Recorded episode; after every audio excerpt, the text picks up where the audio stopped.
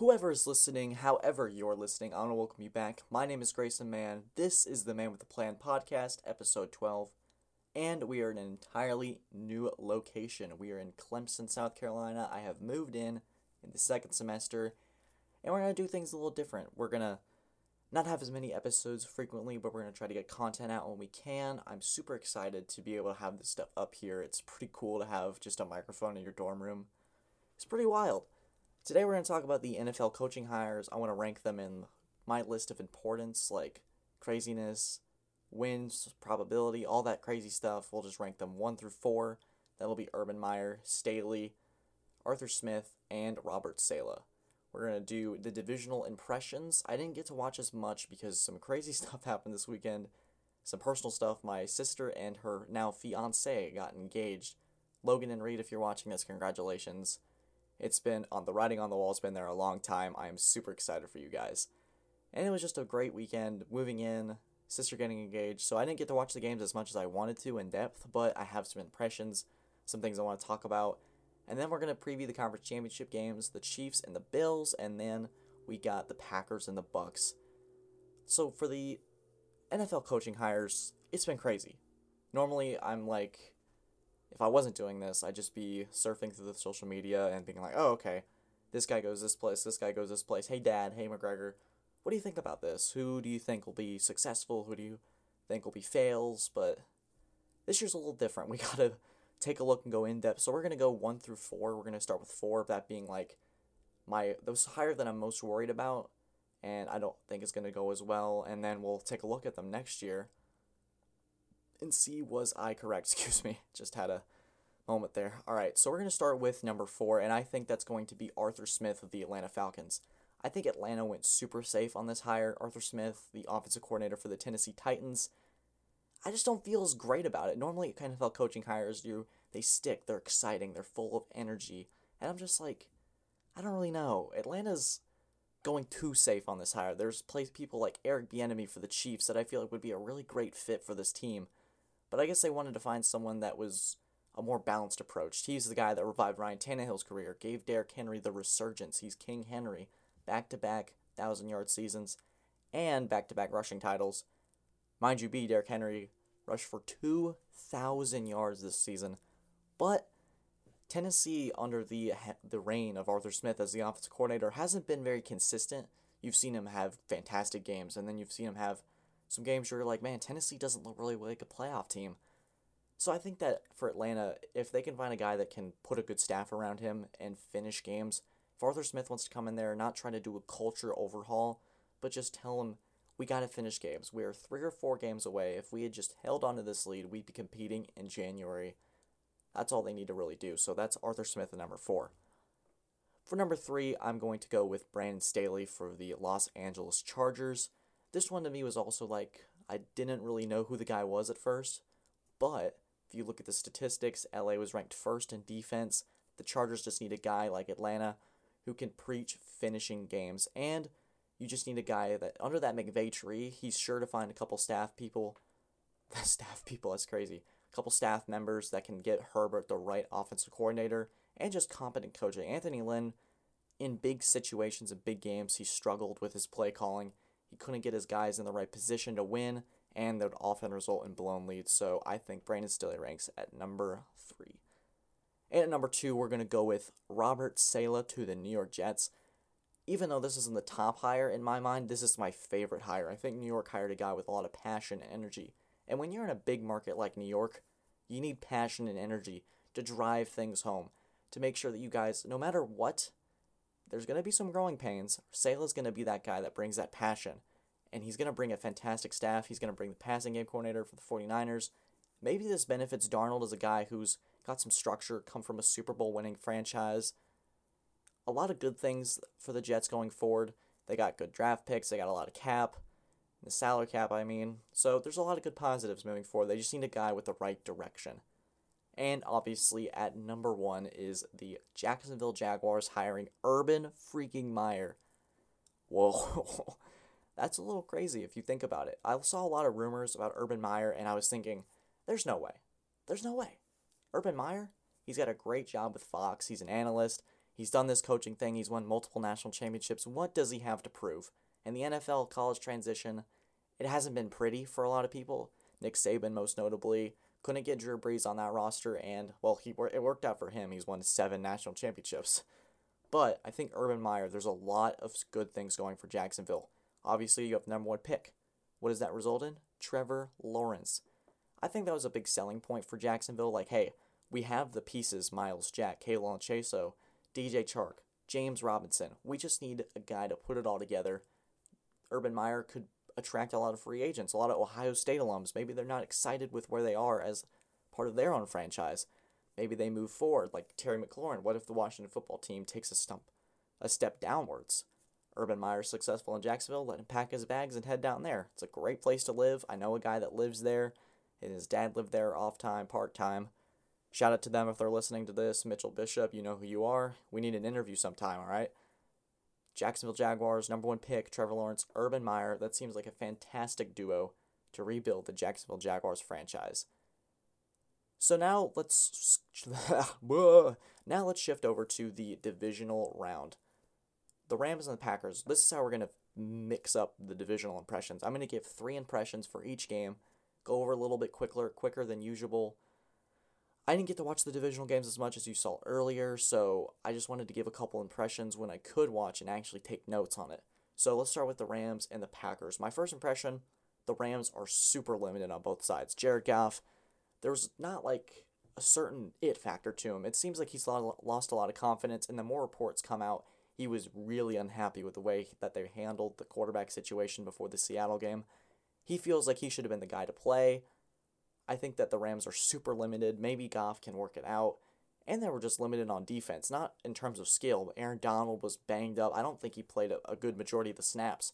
And when you can't get pressure on Aaron Rodgers, it leads into my second impression, which number two, the Packers are having some fun. You saw a shot of Aaron Rodgers smiling as he's looking down the defense, checking his reads. I think that's demoralizing if you're a defense, just seeing other quarterbacks smiling and popping conversations when he can the game's so slowed down for him that's just he's having a good time. There's no pressure, there's no worry. He's going to the NFC Championship, he's hosting it. The path to the Super Bowl is in his hands. And number three, the Packers are more creative than I expected, or I gave them credit for. There's a lot of motion with their offense. Matt LaFleur, it's a very complicated offense. There's a lot of checks, motions, a lot of things going on at once. And if you're a defense, you got to be really disciplined to be able to pick up on all the little things that are happening. You got to be a film junkie, and hopefully Tampa Bay can see some of that stuff. Moving on to the Bills and the Ravens, my first impression Buffalo, there are cracks in the armor. I was really high on Buffalo, my AFC favorite. I'm not going to shy away and just move away from Bills Mafia. I'm sticking with them throughout the Super Bowl run until they play Tampa Bay. My prediction at the beginning of the playoffs was Buffalo and Tampa Bay. I'm close, but Buffalo's run defense and the run game, especially, it revolves all around the run. The Ravens were gashing them 10 yards, 5 yards when they could get stops, it was really good because then they could get Lamar Jackson. He's limited. He's not able to throw those great passes like some of those quarterbacks. And their own run game. Zach Moss, Devin Singletary, they only picked up 30 yards on the ground game on Saturday's matchup. That's a concern when you're trying to play a Chiefs team that scores like this rapidly. They can do it whenever they want. They can flip that switch, whether it's going to be Chad Henne or Patrick Mahomes. It's going to be crazy.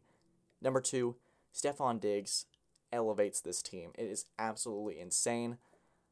I just, every time there's third and 14, he's wide open. He always is knowing how to find the cracks in the defense, the cracks in the zones. It's absolutely insane.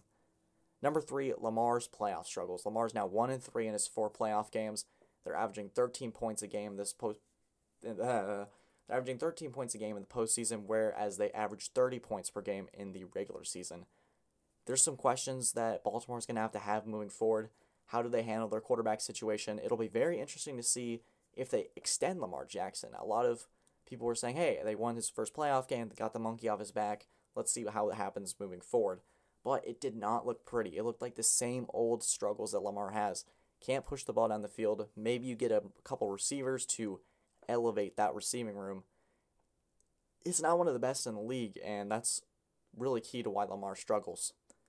Let's move on to the Chiefs and the Browns. My first impression number one, Andy Reid is one of the best play callers of all time.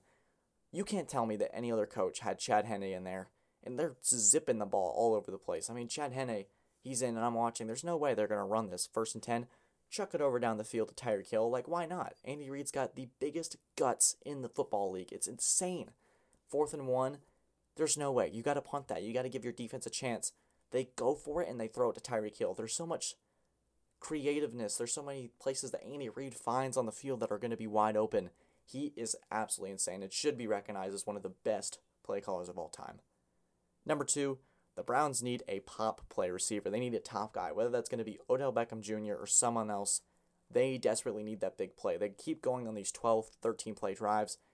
They can put it all together, sure, but they need that freebie every now and then to help them to elevate that offense, to give them an element of surprise. You can't run it to Nick Chubb, run it to Kareem Hunt, check down, check down, check down.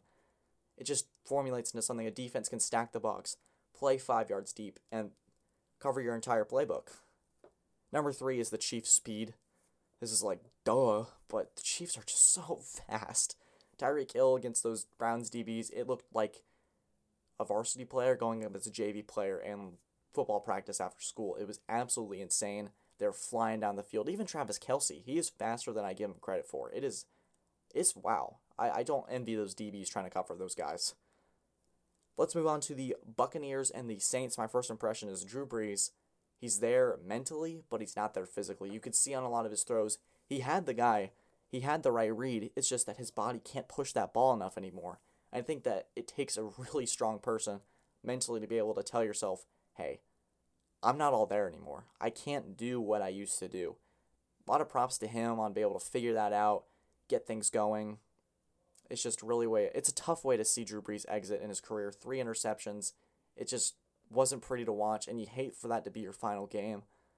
If that ends up being his final game, then what a career he had. Hall of Fame for sure. First ballot for sure.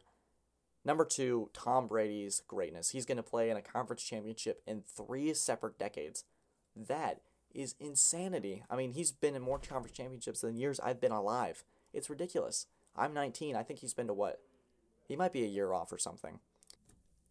And at number three, the Bucks defense, their make or break. If they are playing on all cylinders and hitting hard as they used to, getting turnovers makes Tom Brady's life a lot easier. That's a Super Bowl winning team. That's a Super Bowl winning formula. When I return, we're going to talk about the conference championship games, give a quick preview, and we're going to do some channel preview, like how we're going to do this moving forward. This is Grayson Mann, your MWP, and we'll be right back.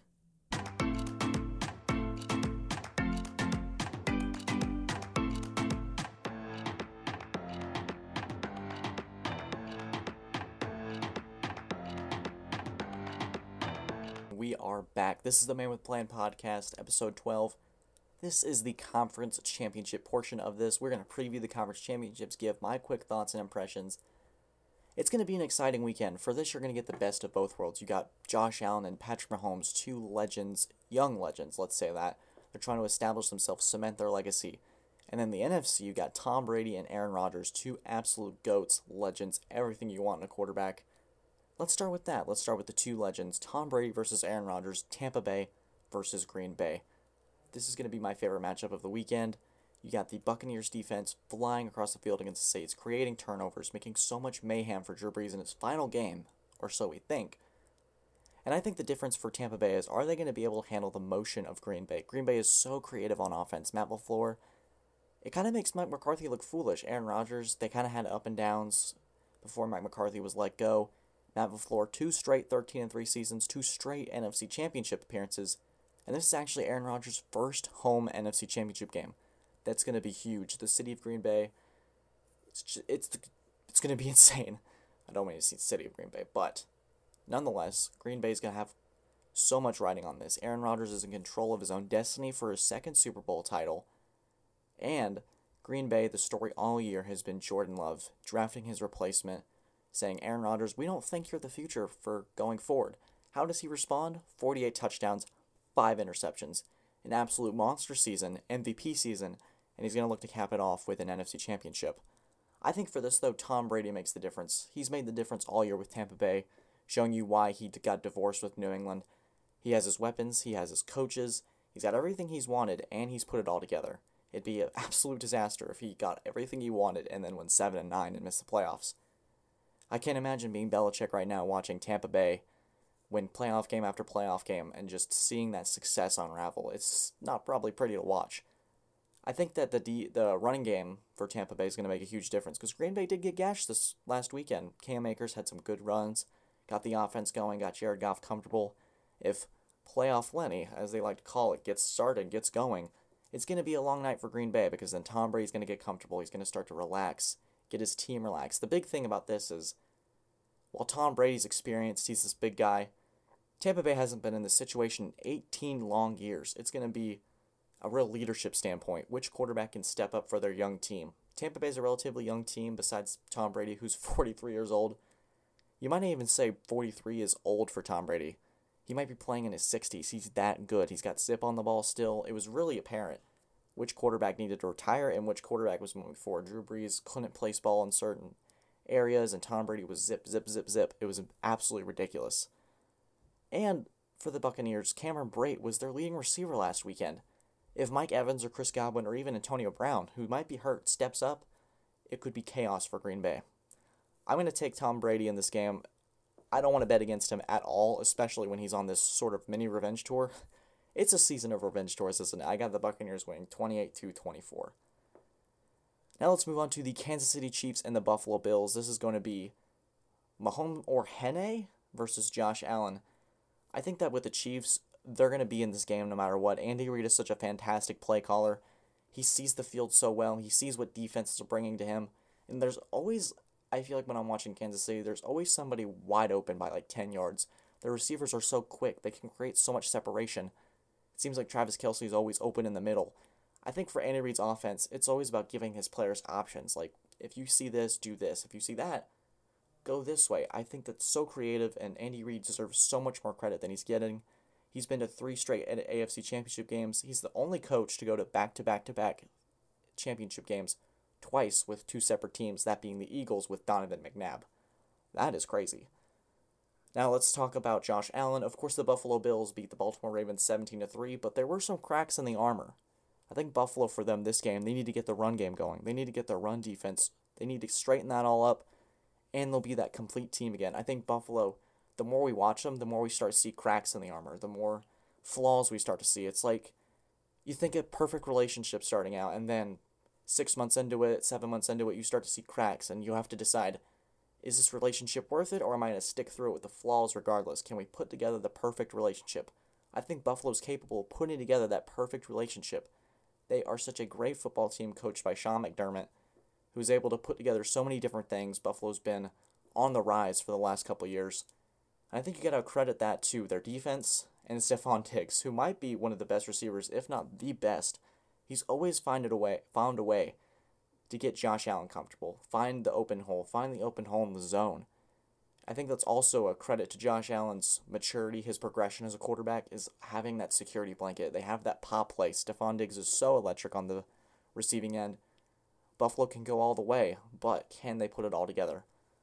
I think if Mahomes is in this game, unfortunately for Buffalo and the Bills Mafia, there won't be any table breaks this time. The Chiefs are going to take y'all down 34 to 27. But if Chad Henne ends, and, uh, ends up playing on Sunday, I think the Bills can squeeze out a win 31 to 30. I had two different scores down just in case.